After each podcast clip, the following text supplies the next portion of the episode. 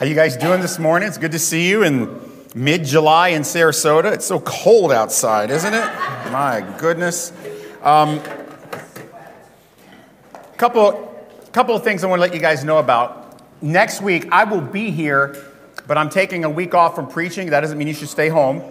Dr. David Sutton, who's an excellent speaker, he's in town. He's really important in the recovery community in our city. He's going to be preaching here next week. He's excited about the opportunity to encourage our church with the unique ministry that we have. So, Dr. David Sutton next week. Also, for those, does anyone here speak Portuguese? Raise your hand. Dylan speaks Portuguese. Um, tonight, remember we've talked about God having an open door to heaven on Lockwood Ridge. And last week we talked about the myriads and myriads, ten thousands upon ten thousands who worship at the throne. Well, Grace Life is partnering with a Brazilian National Church who has not had a place to meet for several months. We've been there, haven't we? And I'm just so excited. I'm going to be here with Mike, and Amy Dennis is going to be here. Um, I have to be here because I am the only person who speaks Portuguese in the church, so I have to be here for that. but we're going to allow them to use our facility for them to have worship as a church. And I'm just excited about how that fits into our vision. Isn't that awesome stuff? So that's tonight at 6. They have awesome, awesome appetizers, by the way. okay. Let's start with our uh, message this week. This is week number 15. We're starting chapter 6 in the book of Revelation. This is the four horsemen of human history. You know, I hear many people these days say that we live in crazy times COVID, China, inflation, Russia and Ukraine, gas prices, Roe v. Wade, etc. Just wild stuff. But is it really all that crazy? Are these times that we live in really that much different than all the rest of human history? I say it's not even close. I think many people suffer from what I like to call apocalyptic narcissism thinking that we are enduring such unique things at this point in history as a nation and as a world and as a human race. Like today is so unusual and so special. I will tell you, previous generations have endured much crazier times, far crazier than our times.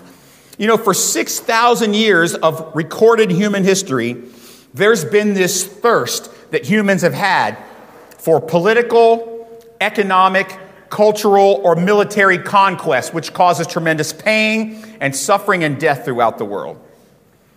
Just in the last 800 years in Europe, there was the War of the Roses. There was the Hundred Years' War, the Napoleonic Wars, and the French and Indian War, which was actually, if you really think about it, the first real world war. And then from an American perspective, we've had the Civil War. You don't think those people thought that was crazy times? Then we had World War I. Boy, that was nuts. And then a few years later, World War II. Will it ever end? Then we had the Cold War. We could all be blown away. Then Vietnam, then Korea, then Afghanistan, and Iraq.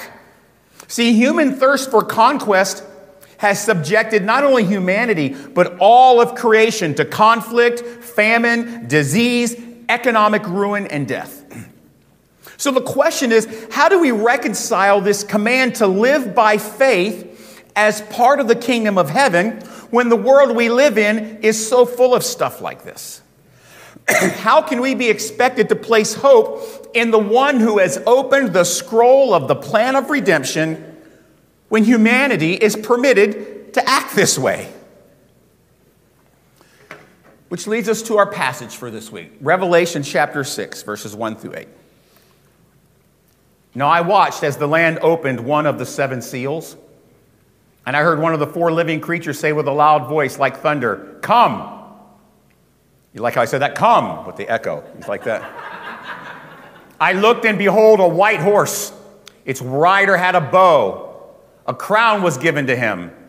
He came out conquering and to conquer.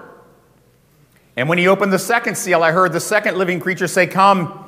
And out, of, and out came another horse, this one bright red. Its rider was permitted to take peace from the earth, so that people should slay one another. And he was given a great sword. And when he opened the third, and by the way, he is the Lamb of God, Jesus. And when he opened the third seal, I heard the third living creature say, Come. I looked, and behold, a black horse. Its rider had a pair of scales in his hand.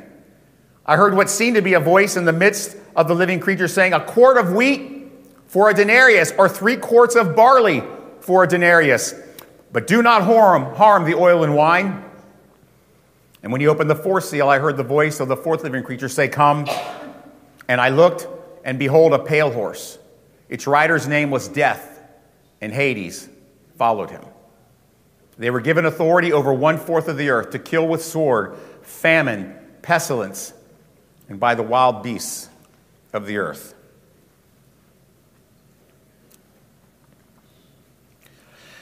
There's some really interesting history here with these scary horses, you know? I was thinking through this. You know, these are, by the way, there are seven seals, if you remember correctly, and Jesus is opening them up one at a time. This is just the first four. And many of these first four seals, many see them as future prophecy, stuff that is yet to come, and they, they try to cap, uh, capsulize them all in what they call this seven years of tribulation. That is a flawed interpretation of these horsemen. Seeing them that way as just a future thing that's supposed to only take three and a half years or something like that, seeing them that way robs the followers of Jesus of the ability to fully understand why the world is the way it is. You know, the prophet Zechariah saw these same horses in chapter 6, verses 1 through 8. He saw these same four chariots with the riders and the horses, the same colors as John's red, black, white, and pale. Look what happens in Zechariah chapter 6, verses 1 through 3. Again, I lifted my eyes and I saw, and behold, four chariots came out from between two mountains. The mountains were made of bronze. That always symbolizes countries, nations, when you see the word bronze. The first chariot had a red horse, the second had black horses, the third white horses, and the fourth chariot dappled or pale horses. All of them were strong. And these are clearly mean horses. You know? I mean, Zechariah describes these chariots as winds from heaven, meaning they were sent by God, by the Spirit of God from heaven. They are strong, they are eager. These four horsemen are chomping at the bit to patrol the earth and carry out their assigned judgment tasks. Look what he says in verse 7. He says, When the strong horses came out, they were impatient to go patrol the earth. And he said, Go patrol the earth. So they patrolled the earth. Why are these horsemen so eager? Are they bloodthirsty? Do they just love wreaking havoc? Do they just love judgment? I mean, and how do we reconcile if these horsemen are sent from heaven? How do we reconcile a God of mercy and love and grace with heaven sending four eager, angry, mean horsemen of judgment. I'll tell you why. They're eager because they're carrying out God's judgment on the enemies of God's people. He's sent them to preserve God's people from darkness. More on this beautiful truth later. But as we see, these horses are not something to be seen as yet to come, they are already. Zechariah 6, verse 8 gives some de- de- um, details of what happens in Zechariah 6. This is probably about 500 BC. Then he cried to me, Behold, those who go out to the north, the horsemen, go, those who go out to the north country, have set my spirit at rest in the north country. Written about 550 BC, it's a description of how God has judged Israel's enemies. At this time, it would have been the Babylonians. And some of you may have heard this thing called the Babylonian captivity. This is what Israel was in. They were kept out of their land. They couldn't go into the land of Israel, and they were held as slaves in Babylon. Zechariah only sees the direction that the black and the white horse and the pale horses go, and there's not much detail as to the result other than this. We know from history what happened. From the north, the Babylonian Empire was attacked. The Persians conquered them. And you know what the Persians allowed the Jews to do? To return to Israel. and begin building the second temple. So we know that these horsemen have been patrolling the earth all along, long before John wrote about them. And they were doing God's work, using other nations and other countries to protect God's people, to advance his kingdom. But what exactly are these horses? Horses. This is the spiritual section that we're looking at today. I'm calling this horsemen of judgment. You know, John's vision matches this one in Zechariah. But as with the other visions we've seen in our study, right, this one gives much greater detail. John always goes into more detail. He describes them as a result of Jesus opening the scroll slowly in his timing to execute what's written in the scroll, which is God's plan of redemption. And we see this white horse you know, kings and emperors frequently rode into battle on a white horse, projecting themselves as champions of peace.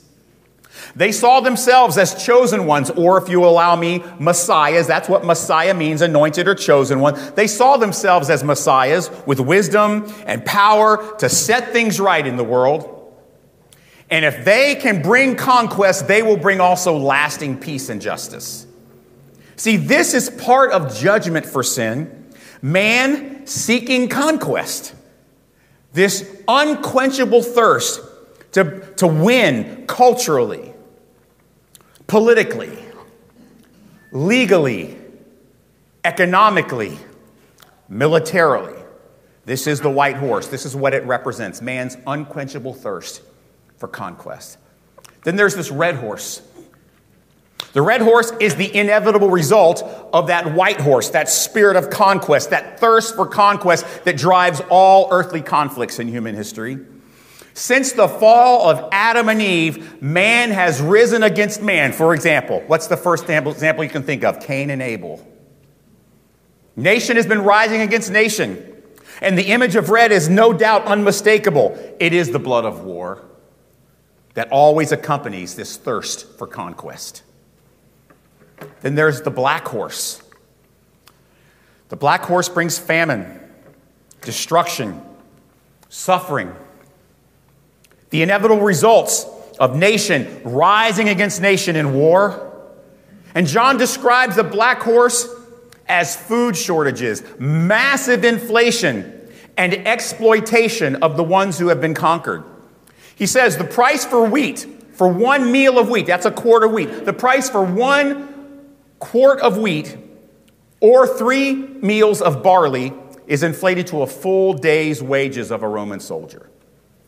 It's massive inflation. And you know what makes it worse? Barley, you could get like three meals of barley, right? The problem is barley was reserved for livestock. And it becomes the only alternative for a family trying to eat cheaper. And it is not pleasant to eat. John is describing the masses not having enough money and having to choose between one meal for humans or three meals of animal kibble. It's bad. Historically, here's what we know this type of thing always happens in every country that fights wars. Governments print money to fund their industrial military complex.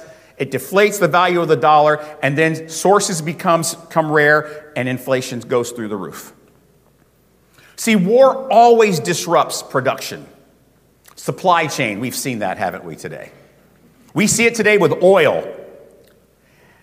And then the conquerors always get to control the distribution of those things that become scarce.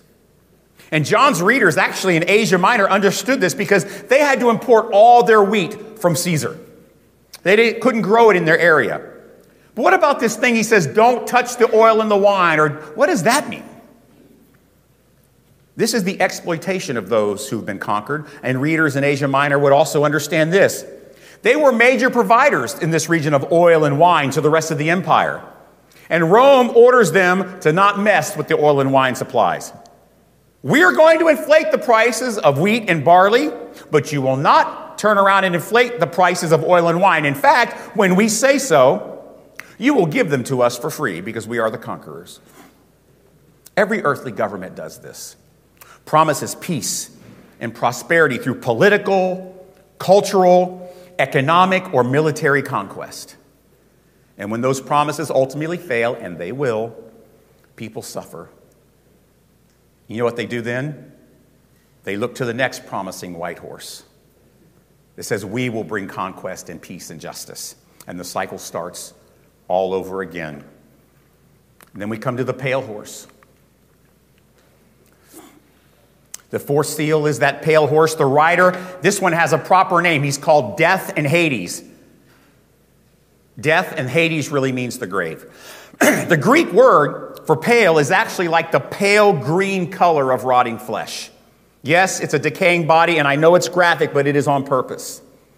This writer is given power to kill one fourth of the world's population. It's not an exact number, so don't get into, well, 25. It's not that. It's a description of the consequences of man's thirst for conquest. It's the cycle of all human history conquest followed by war, then suffering and inequity and exploitation, and then disease and then death. These horsemen of John and Zechariah are really, if you'll allow me to explain it to you this way, they really are a summary, a bird's eye view of the whole cycle of all recorded human history. It goes back to Cain and Abel.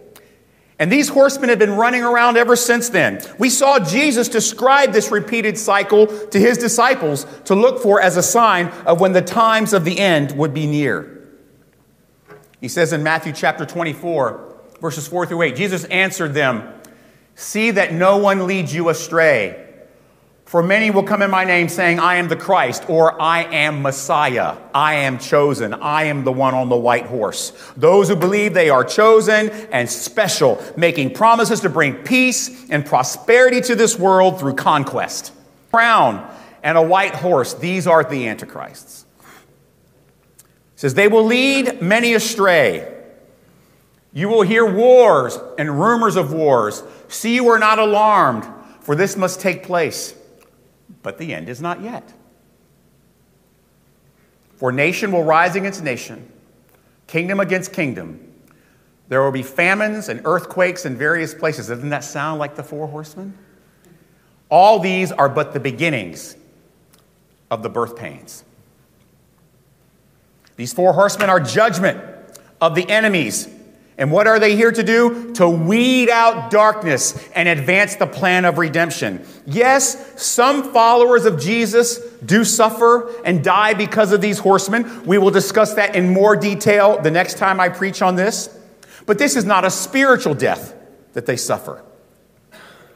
Why are these horses so eager? They aren't bloodthirsty. They are eager for the plan of redemption of God's chosen to unfold. It's the same reason they were eager in Zechariah, because they wanted to set Israel free. The judgment of the enemies of God's people and the advancement of God's kingdom. And you know what's interesting? We assume that we know what an advancing kingdom of God looks like, but it's not always what it seems to be. How do we know what the wars that have taken place in human history, how do we know how they fit in God's plan? But we know this they come from these four horsemen. These horsemen don't always follow in perfect order. It's not always the white, then the red, then the black. It's sometimes it's the black horse comes first as they prepare for the white or the red. But here's what happens they are all acts of judgment, systems of judgment that are advancing God's kingdom and they feed off one another. This explains how God's plan for his kingdom overlaps with the kingdoms of this world. It's the ordained plan of redemption that is written in the scroll that the Lamb is holding in his hand and he's opening seal by seal. It is, in fact, judgment. So, what do we do with all this? What is the personal section? I've just called it this week Keep Your Hope in Jesus. This was the sermon preview this week. Every dictator, president, prime minister, and earthly government breaks its promises. Only the Lamb who has opened the scroll is worthy of our hope. You know, any student of history can see how often men on white horses ride in with promises they cannot keep. We see it every four years here, every two years here. Any student of history can see how often red horses ride in, leading to the black horse, which leads to the pale horse. Yes, today's headlines are full of all four horsemen. Today's tragic headlines aren't unique. They are just like all the rest of the headlines in human history. Since the fall of man, this world has only seen moments of false peace between these patrolling four horsemen. Yet somehow, as clear as this may seem, even God's chosen are tempted to put our hope in a leader or a nation or an economic system that could somehow bring peace and utopia. What Jesus says in Matthew 24, which, by the way, informs a lot of this, this Olivet discourse. For false Christs and false prophets will arise, people on white horses, and perform great signs and wonders so as to lead astray, if possible, even the chosen or even the elect. Man, if we could just get the right president, the right economic policy, the right morality, that will break this cycle and bring peace and prosperity. We just got to win, that's all. If we could just get America to be, insert your own personal social, economic, political, cultural, moral utopia opinion here. Obama will change everything. Trump will set them straight. Now we got to get rid of Trump. Now we got to get rid of Biden. If someone would just take Putin out, if we could just put China in its place, church, none of that will stop the four horsemen. After 7,000 years of recorded human history, you would think we would learn, right? The sad thing is, only those who have ears to hear what the Spirit says to the churches can understand these four horsemen. This cycle of human history, these four horsemen have been patrolling the earth ever since man needed redemption. Don't think of judgment as punishment, judgment is separation. It's described by John the Baptist and then later Jesus. First of all, this is what Paul meant when he said this in Romans chapter. Oh, go back. Romans chapter 1, verse 18. For the wrath of God is revealed from all heaven against all ungodliness and unrighteousness of men. A lot of translations say, for the wrath of God is being revealed. These four horsemen are part of our Jesus executing his plan of redemption written on the scroll since Adam's fall. It's a repeated cycle of judgment over and over as he plants his seeds of wheat, and then evil comes in and tries to plant the weeds among them. This is what John the Baptist said. Look what John the Baptist said. This was John the Baptist predicting what Jesus was doing. His winnowing fork his separating fork is in his hand. He will clear his threshing floor, gather his wheat into the barn, but the chaff he will burn with unquenchable fire. You see the idea of judgment being separation. Matthew 13, 30. Look what Jesus says. This is the parable of the wheat and the weeds, or the wheat and the tares. Hear what he says. Let both grow together until the harvest. At harvest time, I will tell the reapers, the four horsemen, gather the weeds first and bind them in bundles to be burned but gather the wheat into my barn. The lamb patiently is waiting as his harvest is growing. Then he allows the four horsemen to patrol the earth and do their job. These four horsemen are assigned to the redeemed, at least they should be, that our Jesus is advancing his kingdom and that final judgment is coming. These are just the beginnings, the birth pains. You know what else these four horsemen are? It's a description of this unexplainable, remarkable miracle of the kingdom of heaven existing right alongside with earthly ones.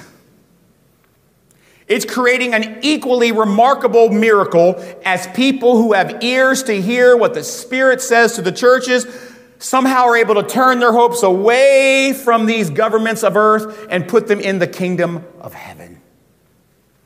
This is a bird's eye view of history, a revelation from Jesus calling us to let go of this world and embrace the kingdom of heaven.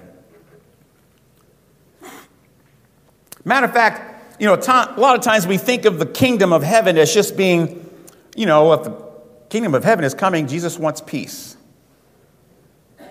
Ultimately, yes, but not yet. Look what Jesus says in Matthew 10.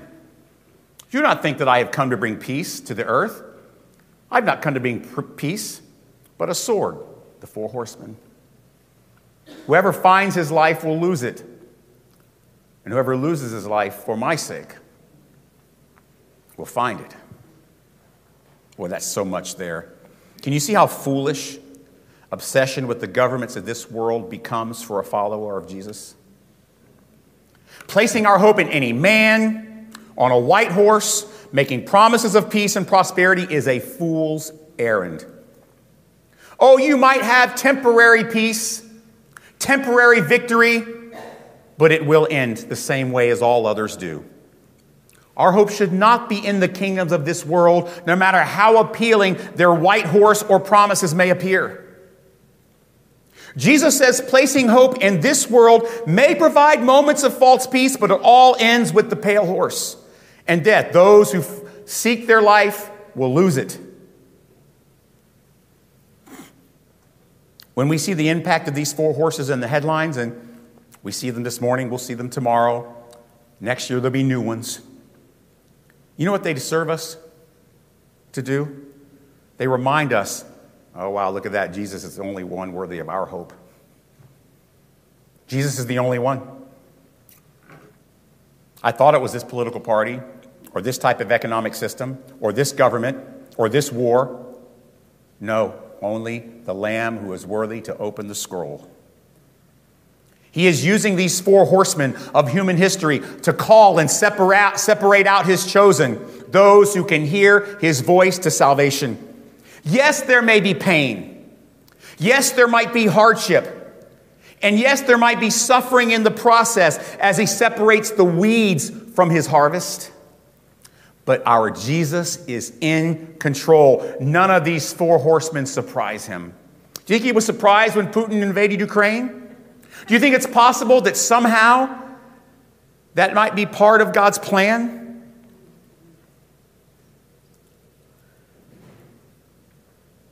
The Lamb, worthy to open the scroll, can do that. In fact, he has been, he is, and will continue already, right now, and not yet. In these crazy times we live in, those who have an ear to hear what the Spirit is saying to the churches have the ability to cast off those white horse promises and look to the Lamb as He is perfectly, in His own timing, executing His plan for our redemption. He said to His disciples, When you see this happen, don't be alarmed. This is part of the process of separating out the wheat from the weeds, and it must take place. This is not the end, but it is the beginning of it. Jesus, we know that you've called us to be good citizens, to be involved, but at the same time, we recognize our hope can never be in men or women, or governments, or economics. Lord, we know that the spirit of conquest that has been running this earth for the last 6,000 years is part of your plan to separate the wheat from the weeds. Lord, help us to have wisdom and discernment when we see the headlines and they sometimes they're troubling, sometimes they're discouraging, sometimes they're scary. Give us wisdom and discernment to see, oh, wait a minute, this is the lamb who opened the scroll, advancing his kingdom, carrying out his plan. Lord, we don't know exactly everything that's going to happen in the future, except for this you will complete your plan of redemption in your chosen. So, in that respect, while they seem like mean horses, we're thankful that you are in charge of them and no one else. In Jesus' name, amen. Thank you, guys. I'll see you next week for Dr. Sutton, and then we'll second half of chapter six the week after.